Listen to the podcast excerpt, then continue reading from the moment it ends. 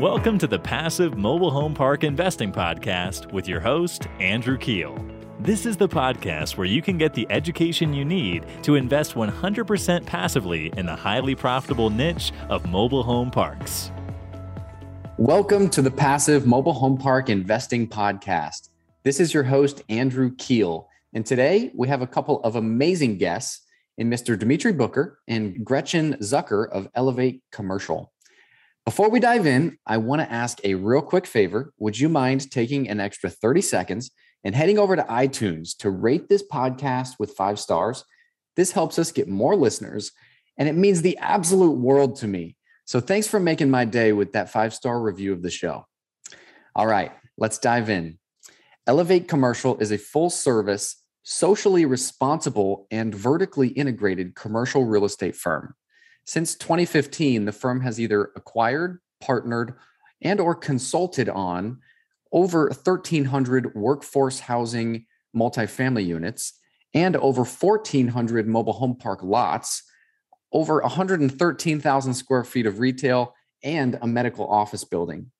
Dimitri previously served as the director of acquisitions for Comunidad Realty Partners and was directly involved in the acquisition and disposition of over 2,000 multifamily units.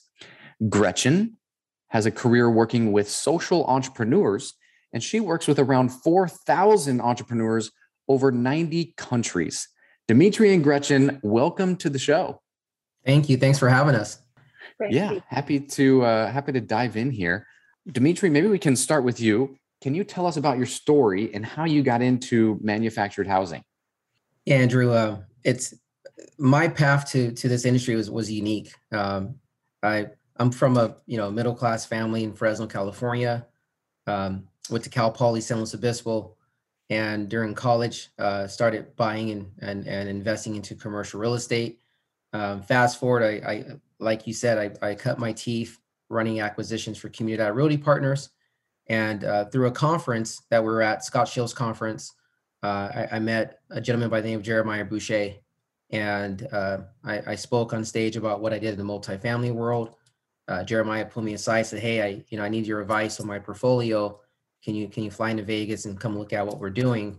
And um, during that engagement, um, I was I was blown away of the opportunity in the in the MH space. And so um, I initially started off by consulting Jeremiah on, on his deals as far as structuring his his portfolio to sell, and then uh, we partnered up on a deal, and um, from there it led to a second deal, and and then from there uh, we're off and running, and we learned the nuances of the industry and applied all the best practices from multifamily and workforce housing, and uh, here we are today with a, a, a clear focus on scaling in this industry. That is fantastic. And that's how we met was at the Scott Shields Commercial Academy, uh, the Diamond Inner Circle there. So that is that is really awesome. Uh, I'm gonna have to get Jeremiah on the show. I think uh, he could add a lot of value. So keep, stay tuned for a future episode with him. Uh, Gretchen, you know, maybe you can you know give us a little bit of your story and you know how you you and Dimitri ended up uh, partnering together. I think we should put on an advertisement for the Scott Shield Commercial Academy because that's how I met Dimitri. I was at awesome. a Scott Shield Commercial Academy event. And what really attracted me to Dimitri and his uh, mobile home park um, and other investing is his socially responsible approach. And my experience working with social entrepreneurs seemed a natural fit with Dimitri's vision and I think um, through the, this network of these amazing social entrepreneurs and all their innovative approaches to solving many of our problems in the world, um, we can bring a lot of really powerful ideas that can have real impact in the lives of our mobile home park um, residents. So that's the uh, the initial kind of idea that brought Dimitri and me together, and we've started experimenting already in several mobile home parks. And I, the plan is that we'll continue to uh, grow and grow and learn um, and really engage our residents in being leaders um, together with us um, in uplifting these communities. And through the uplifting of these communities, frankly, also providing a um, really good return to our investors. So they get financial return in part because of the impact uh, but they also get an impact or a social return, uh, which I think is increasingly appealing to investors in all asset classes. Oh, definitely. That's fantastic. What are some examples of that social impact? Well, what we learned in mobile home parks generally, um, and we're still learning, obviously, is that in many communities, um, people end up living in these communities for a long time, but they haven't necessarily envisioned that they would be long term residents in these communities. So it feels kind of transient, if not in actuality, in people's mindsets. And so just being invested in your community and really wanting to build to build a community of people and to make your the, your neighborhood look beautiful and be a place that you're really proud of um, is not naturally um, there, and, and, at least in, in the mobile home parks where we've been working. And so, one of the first things that we've been doing is bringing the community together to really get to know each other as neighbors and to become invested in the uh, in the community. So, an example of what we just did recently um, which was a ton of fun, both for the investors um, like me, as well as for the residents themselves, is we brought a, a whole bunch of residents together um, with um, investors and Elevate staff and uh, Ashoka fellow, a social entrepreneurs organization called Youth Build. And we um, beautified um, about eight homes in one of our mobile home parks. The residents were painting each other's homes alongside these Youth Build um, apprentices in the construction industry. They had never met each other before, and they were painting each other's homes side by side. Uh, and that's just one example of starting to foster a sense of community. So I love that. That's really awesome. Wow, very cool. Yeah, different uh, different look on the business entirely. I'll just throw this question out there, and you guys can can take it. What has been the toughest hurdle for you both thus far in the the business? the the toughest hurdle has been um, cultivating talent um, from the on-site management position, uh, and and so you know, coming from a multifamily background, you you have established management companies. Where in the MH space, you're you're you're better off forming your own management company, which means you you build the infrastructure around it, and then you're you're you're um, seeking out the best talent. And there's not many mobile home park manager, on-site managers walking around besides who's on your site when you buy the property. And so then there's the factor of risk management, um, best practices, what are the pros and cons of that person, their skill sets, their financial literacy, et cetera. And just and, and because we we we empower managers to be involved and understand our social impact platform, but also um, you know there's there's the, the the basic blocking and tackling that you have to do and so we, we, we try to provide as much support around our managers but that that's the key is finding the right talent um, to fit the role and then we coach and build around them spoken like a true ex-football player i did notice the analogy. Uh, dimitri did play quarterback and some corner right at, at cal poly back in the day? Yeah quarterback and safety yeah. Oh safety okay awesome. Very cool sorry, I'll just add that Dimitri sets up, so we have a, a site call for each site and we do offense and then we do defense, right, Dimitri. So and special teams. special teams, exactly. Those are those are so title for all of our offensive plays and then the defensive plays and then special teams. I love that. That is so cool. I was I played football in college as well, so I'm a, a huge fan of the the football analogies. Um, yeah. Well, it's it's you know, offense is income, defense is is is expenses, which is just as important, and then special teams is all your intangibles, selling homes, leasing, title search, etc.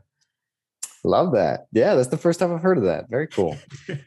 uh, so the management of your parks, you know, how do you all do that?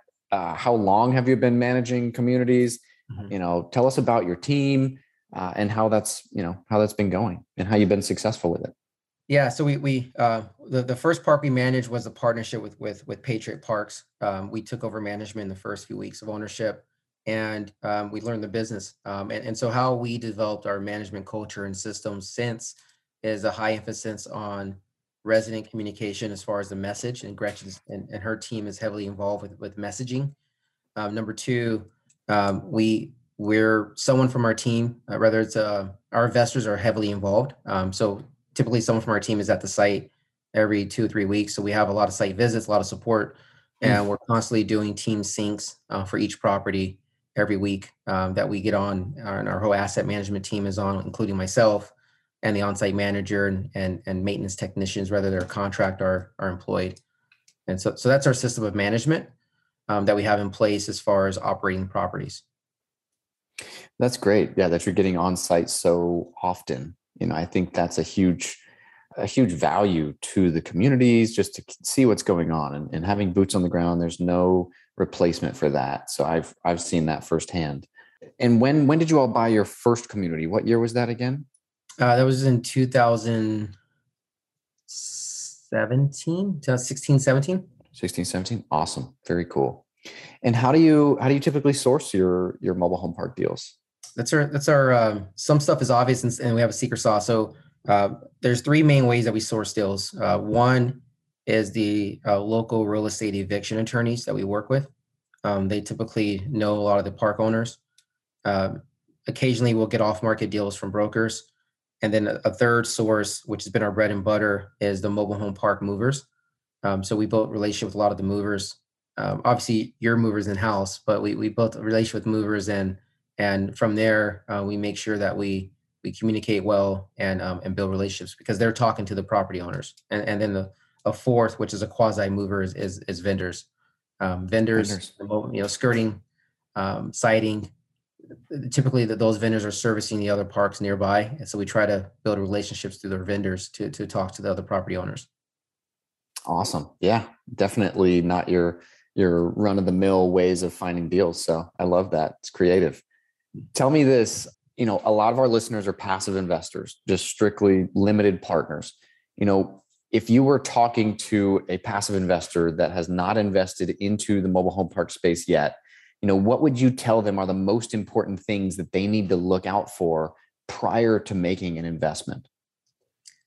I think we have two i'll, love for gretchen to share her feedback and then I'll have a few comments also as a as a passive investor i mean i think the biggest thing at least for me is the quality of the management team that's really um, going to be operating the mobile home park and how you know what their track record is um, whether they're personally invested in the uh, in the asset themselves. I certainly look at the financials. I spend a lot of time, you know, looking at the, the, the financial model for each investment that I do.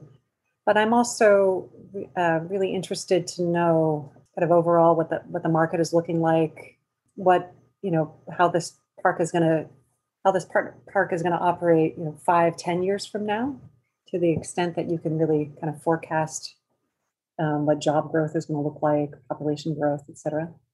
Um, so that so very aligned with the same, I think, um, factors that um, that the operator itself would be evaluating as they're looking to buy the park. And the more that you can align so that you're doing this together as partners, um, I think the more successful it will be. I think what makes Elevate unique is the opportunity for investors like me to be personally involved and uh, I think one thing in particular about Dimitri that every passive investor should want to work with Dimitri in part because of the opportunity to learn from Dimitri. Um, how you manage to have time for everyone is kind of amazing. And of course, I'll have to say that the social impact specifically of Elevate, I think is is clearly really important to me, but I think it's been really important to all of our investors too. So they want to feel like this investment is doing more than just making money. Uh, and it's making good money, but it's also um, having real impact on real people's lives. I think sometimes we forget about that when we're evaluating deals or thinking about, you know, investing in property. You think of just the land or the infrastructure, but you forget the people who are there. And Elevate does not forget the people. They're really central to what we do. Which, by the way, um, going back to the management of the of the the site management and the um, and all of our management positions, all the staffing positions. I think that the, the mission is a key part of attracting and retaining the right kind of talent. So entrepreneurial problem solvers with good um, people skills, empathy skills, all of that um, is what you want in your talent. And I think we're able to attract that talent in large part because of the mission. That's wonderful. That's really wonderful. And I want to circle back and talk more about the socially responsible approach and kind of that mission. Uh, but Dimitri, if you could touch on, you know, what your advice for passive investors would be, uh, that would be awesome. Yeah, it's it's uh, and this is a I'll piggyback on what Gretchen shared, but uh, I've I've noticed a lot a lot of investors are looking at depreciation nowadays, the opportunity of the benefit of a cost segregation, what leads to depreciation um, benefits for the investors. And so, I number one, just be aware of the business plan. If if that property is going to be you know sold in two or three years, um, think about the recapture of that depreciation.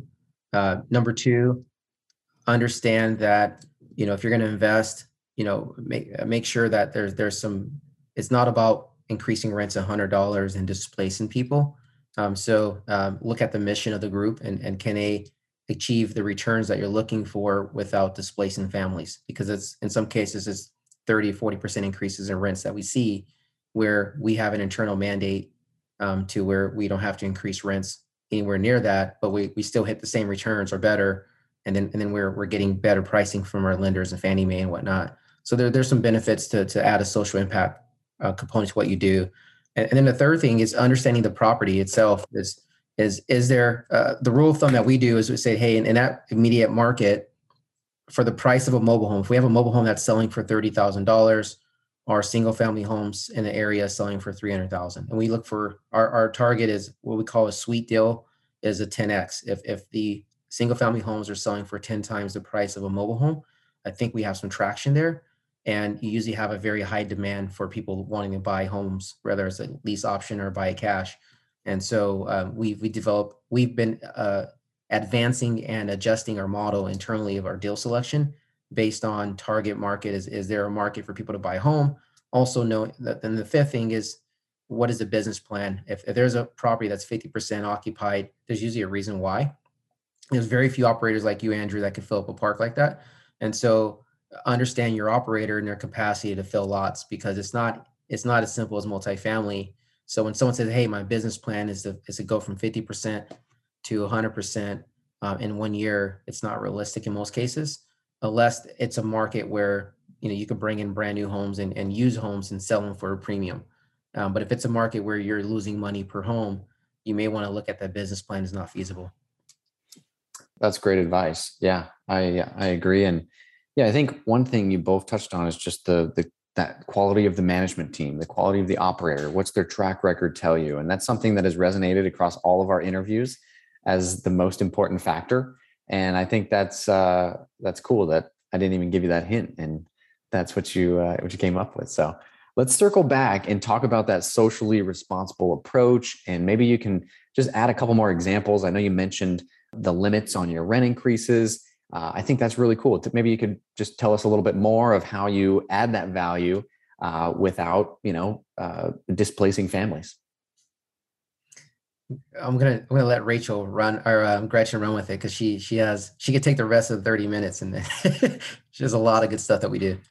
Rachel, by the way, is one of our other investors who's been a huge advisor for us. Um, so the, the idea is really it's about um, helping our residents um, to develop agency so that they can take initiative they can have more um, uh, control of their lives and um, impact on, on each other's uh, lives and so part of it as i mentioned before is increasing the sense of community and investment in the community and part of it's really empowering our residents uh, so um, another example of what we'll be working on is um, having the kids design a playground and then the community actually builds the playground. And oh. so that it's a shared sort of thing that we're creating together. And then we get to see the result of what we've done. We are also working on um, just uh, financial stability for our residents. And uh, this colleague of ours I mentioned has been very influential. She wrote a book called The Financial Diaries um, that I would highly recommend if people are interested in sort of what lives are like of people who live in mobile home parks. Um, and so, one of the biggest challenges that residents have is that their income um, will spike and dip. So, it's very uneven, the income, and same with expenses.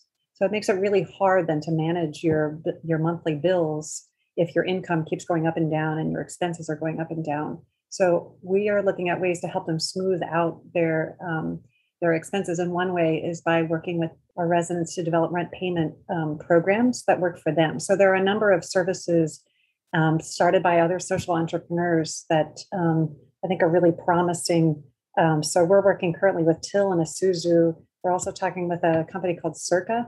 Um, and this is um, really addressing the problem that um, most renters have, which is that their biggest bill is their rent. And their rent is due at the first of the month when they have the least amount of money in their in their bank account.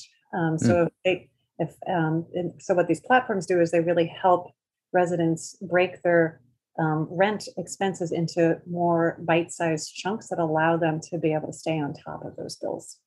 We are going to go into setting up saving circles, so ways for residents to save money by working together collectively, um, and other programs that I think will help them with financial well-being, which obviously is going to make them a better uh, tenant um, for us.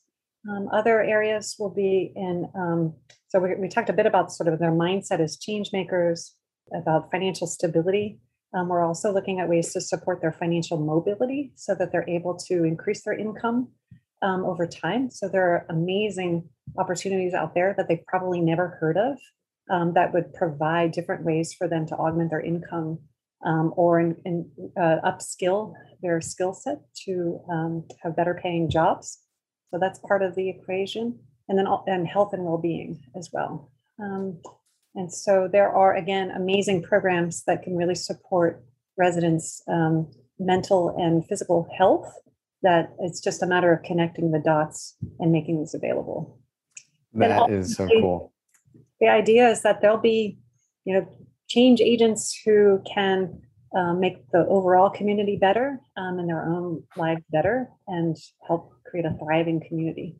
I love how you guys lead with that, and you know it's a it's a huge differentiator. So kudos to to both of you. You know, how would you handle you know a, a non-paying resident? You know, I know you have some programs. You're you're working with the working with the residents. You know, how do you all handle that? And you know, do you evict or uh, do you do you not uh, not allow that? Yeah, Andrew, that that's a good question. We we try within our power not to evict a resident. Um, there has been a few evictions and, and it hurts each one. Um, it's tough to, to, deal with, but our mitigation against eviction is again, we are, we, we were the first mobile home park community operator to have the rental assistance through Esusu and Till.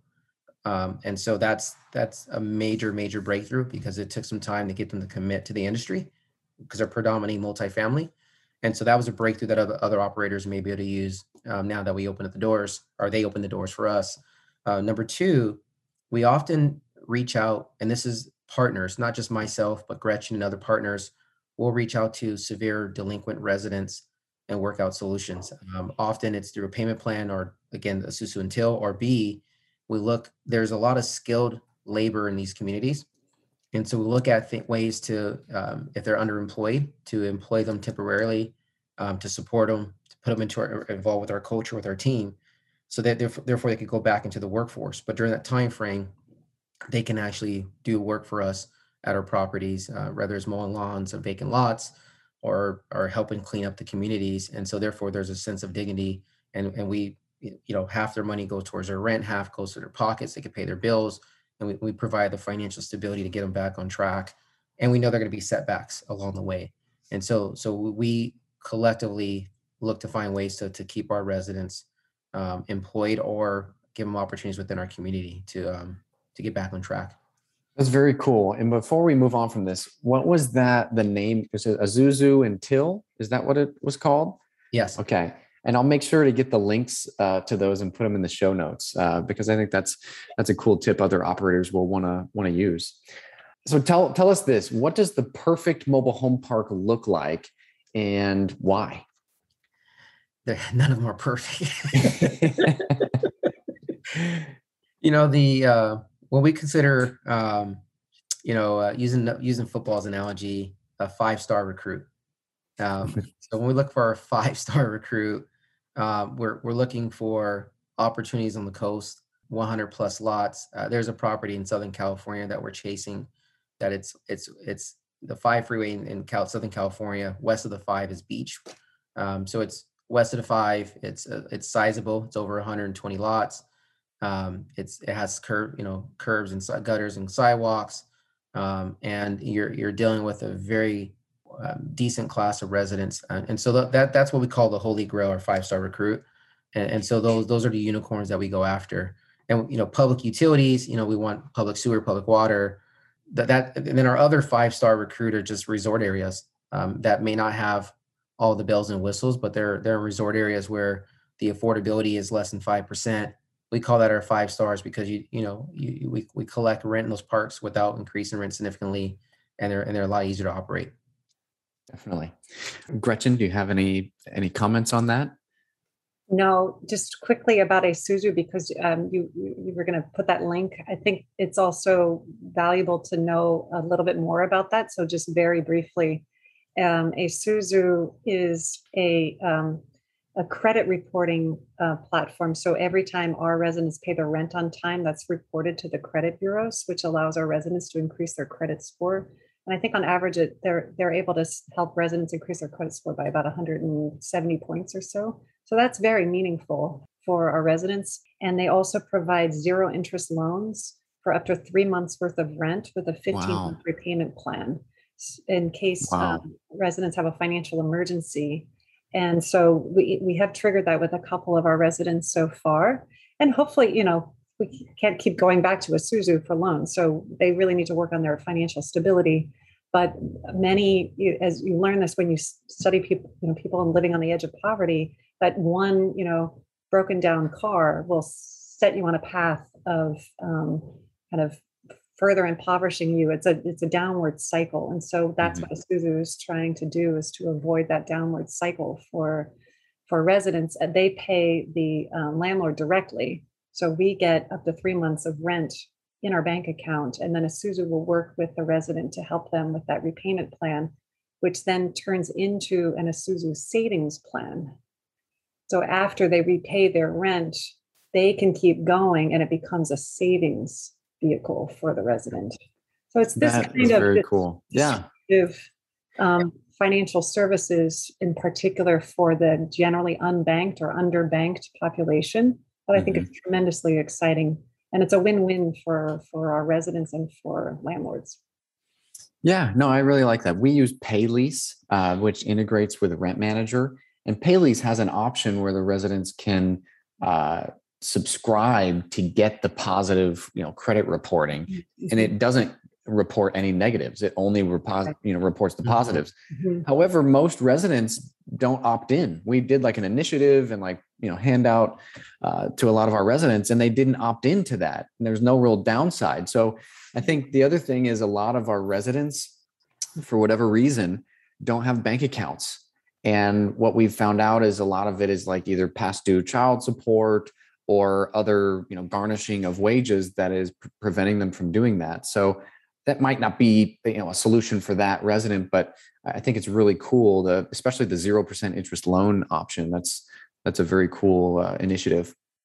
Yeah, so underbanked poor families is is a huge problem. The dearth of financial services um, happily, there are some disruptors who are getting into this space, and I think that that's going to yield some great, uh, less expensive. So, for poor people, they spend up to ten percent of their income just using their income through the cashing checks and so forth. Yeah, it's crazy how expensive it is to be poor. So that's where the I think these social entrepreneurs coming into the space could add real value. That, of course, then helps our tenants be better tenants. Um, and yeah. so it's very exciting. Um, you could consider having the residents opt out instead of opting into the credit reporting. Again, so there's another book I would recommend for anyone working in the mobile home park. We did look into that because I, I remember in the state of Florida with your driver's license, you're automatically an organ donor unless you opt out. Mm-hmm. And like the percentages were way higher. Um, but the way that the software is set up, it wouldn't. Okay. Yeah. So that so I guess it depends on, on what provider you're working with and you should certainly look at the laws in that particular state which these service providers can look at too for you. Totally. Very cool. Well let's let's jump back in here and i will put that link to Esusu in the the show notes because i i definitely uh, want to look at that myself. You know what common mistakes do new operators make in the space? Uh, you know maybe on pro formas or so forth. I mean i know i made many when i first started uh, but I think this would be good to talk on, you know, for for investors interested in maybe investing with a newer operator. Yeah, the, the number one mistake that I see, um, and I, I made this mistake also, is, is budgeting for new lots um, to fill lots. Um, so what it costs to improve your infrastructure, move a mobile home, remodel the mobile home if it's used, or buying a new mobile home, there's a lot of costs into the infrastructure. So before you buy a property, understand that within that state or jurisdiction, uh, do you do you, is it concrete pads, is it concrete runners, is it posts and piers as far as your foundation to hold the home? Because you're responsible for, for providing the foundation, but also you're responsible for providing utilities and particularly um, you know the electricity, which which the uh, meter boxes can be very expensive. So I, I just see there's a, always a these operators are underestimating, including myself at first, the cost to fill a lot, and you have to make sure that your budget is correct and, and you understand what you're getting into. Do you have a ballpark number you use to fill a vacant lot? Yeah, if it's a, if it's a concrete pad, um, just just to get the lot prepared for a home to be there, uh, we're, we're probably going to be we, we budget for about fifteen thousand dollars now, um, wow. and and and that's for concrete pad. Concrete runners were about ten thousand. That's including moving the home. Um, that's not even the physical home, but moving the utilities, skirting, all the all the bells and whistles. Fifteen thousand for concrete pads, uh, ten thousand for for runners. Post and piers about eight thousand. Um, so that's what we're seeing just to prep the lots, and that's just factoring hit or misses on electricity because because you know the conduit and whatnot. Sure. Yeah. No, that's uh that's expensive. Uh, I'm sure a lot of your parks are in the uh, in like the Pacific Northwest, right? Uh, they're all over um, Idaho, oh. Ohio, Pennsylvania. Okay, gotcha. Yeah. Uh, Gretchen, you know, have you? What other mistakes uh, do you see that new operators make? Dimitri doesn't make any mistakes. I would say one thing that we've learned, which is a valuable lesson that we can share, is there's a temptation to hire family members of your employees. Really think twice before you do it. Um, mm. Uh, it's you know my husband or my my cousin or my you know uh, would be great for this job and you want to be supportive. Um, and then um, i think we've we've realized that we're better off just really doing our due diligence in our um, you know search and selection of all of our staff members to make sure we really have the the best people for the job. Oh definitely. Yeah that's that's a big uh, a big deal for sure I'll, I'll ask you both this question. You know when was the toughest time for the mobile home park industry uh, and why you know that, that you both are aware of? Yeah that's a great question. I i, think think the toughest time is is is on the horizon.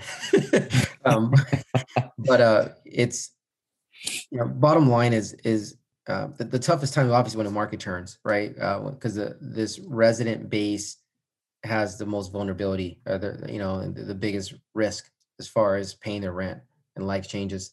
So just in general, whenever there's a turn in the market, being prepared and, and, and understanding your resident base that your your you know your delinquency may not be two percent, three percent, it may increase. And so just just being aware of it and planning for it and make sure that you qualify your residents properly. You measure twice, cut once on on leasing spaces um, because it really you know taking the mortgage background that I have into the equation it's it's it's important to understand what your your your um, your resident based income is and, and, and the opportunities around for for job mobility. Um, but but yeah, it's, it's it's bottom line is it's it's when the market turns and, and defaults increase. Um, you know, I've, I've I've lived through it early on in my career. Um, it wasn't in mobile home communities, um, but it was in multifamily. And and and when the market turns and people are defaulting, if you don't have that in your pro forma or your or your or your your stress test, um, you're in trouble. Yeah, I mean, you did mention, you know, you think the toughest times are ahead. Uh, maybe you could shed a little light on what you think specifically mobile home parks, what what headwinds they're going to face. Yes, the most of these pro formas that I see where there's they're looking at substantial rent growth year over year. Um, it, it, comes to a point. Uh, yes, we're we're more resilient because of compared to multifamily rental rates typically it's you know it's less than 50% in some cases. Um, but you got to be aware if you're if you're buying in areas where your your mobile home park lot rents are near your apartment rents when the market turn you're gonna have some trouble. Um, so so we we try to tell people to be aware of what's on the horizon, and because there will be higher defaults, um, but also we want to make sure that you're you're buying or investing into communities where there are markets where apartment rents might be three times the lot rent. So therefore, you're more resilient if there's a, a change in, in the in the market, and you have to you know maintain rents and you have stable growth in rents or, or no growth. Um, so I just think uh, you know we are we perform a to a one-time rent increase and then a three percent annual increase. That's our pro forma and and if our deals produce the the multiple that our investors are looking for and the pref then we're happy and, and that's our way of, of being resilient for the market we may do four or five percent but our mandate is three percent uh, rent growth and that's what we banking on we don't we don't i see a lot of pro formas where there's a hundred dollar rent increase year one or year two and and then year three is $25 a year and next you know your rent's double in in two years i just don't see that being sustain, uh, sustainable because uh, it's, it's just historically we haven't seen rent growth like that yeah, no, definitely. Thank you for sharing that. Uh, Gretchen, did you have any uh, insights into uh, you know the the mobile home community industry? You know, a lot of people have brought up uh, when Green Tree uh, back in the the '90s when you know they were a lender on mobile homes, how they went under, and there was a lot of homes being pulled out of parks and being repoed. Um, I've heard that that was one of the tougher times in the industry, uh, but you know I did I didn't own communities during the Great Recession. So I've just I've tried to talk to people that did and, and learn from them. And as you mentioned, those stress test factors, you know, what are some of those? Do you know, do you do you pro forma for, you know, 60% collections? Is that too aggressive? I mean, uh, it's a lot different from from multifamily, I'm sure. Yeah. I think also looking at loan to value, what that rate or um, ratio is, um, is something else. So not taking on too much debt and are, is this good debt that you're taking on? Um, we've been generally aiming for agency debt. Um, and I think Fannie Mae has been a great partner for us. I think they're quite invested. Um, in fact, looking to us to be um, um, kind of to support them with their kind of social impact goals um, as an agency. I, the one thing I would add is that I totally believe that manufactured housing is one of our solutions as a society for how to have more affordable housing. And at the same time, my worry is that the cost of manufactured housing is going up too. So it's obviously still significantly less expensive than site built homes. And I think that there's a very strong future for manufactured housing. There's actually a social entrepreneur who's gotten um, double wide manufactured homes with a front porch that's not considered real property, which I think is a big advancement um, to have a HUD code to make that real property. You can get a mortgage for that. And so that is totally one of, you know, a necessary component of having more affordable housing in the US. But I do worry that even manufactured housing is getting more expensive. Um, so that's probably my biggest worry. Yeah, no, those are very, very valid points. Uh, I think the other thing would be, um, you know headwinds regulatory wise with rent control and some other uh, you know just change in in policies um, that we could we could be facing uh, wow we we've run a little long on this episode i'm so thankful for your time uh, if listeners would like to get a hold of both of you what would be the best way for them to do so I'll, I'll take the lead. We'll, we'll, we could share our, our information um, in the in the chat um, our, our email and mobile numbers um, so they could call us or, or, or, email us directly. Perfect. Yeah, we'll put those in the in the show notes. Uh, what is your your website, Dimitri? Yeah, it's it's www.elevatesmg.com, and we'll, we'll share it with you in the chat. Perfect. Awesome. Well, thank you both, Dimitri, Gretchen, for all of your insights. Uh, I love the the social impact and that that look at the the business and you know getting rid of the stigma of of trailer parks because as new operators come in and improve these communities it makes them better and again like you mentioned gretchen it improves the supply of affordable housing which i think we need desperately. So thanks again both of you. That's it for today folks. Thank you all so much for tuning in. Thank you. Hey are you getting value out of this show? If so would you mind please going over to iTunes and leaving the show a quick five star review? I have a goal of hitting over 100 five star reviews by the end of 2021. And it would mean the absolute world to me if you could help contribute to that. Thanks ahead of time for making my day with your five star review of the show.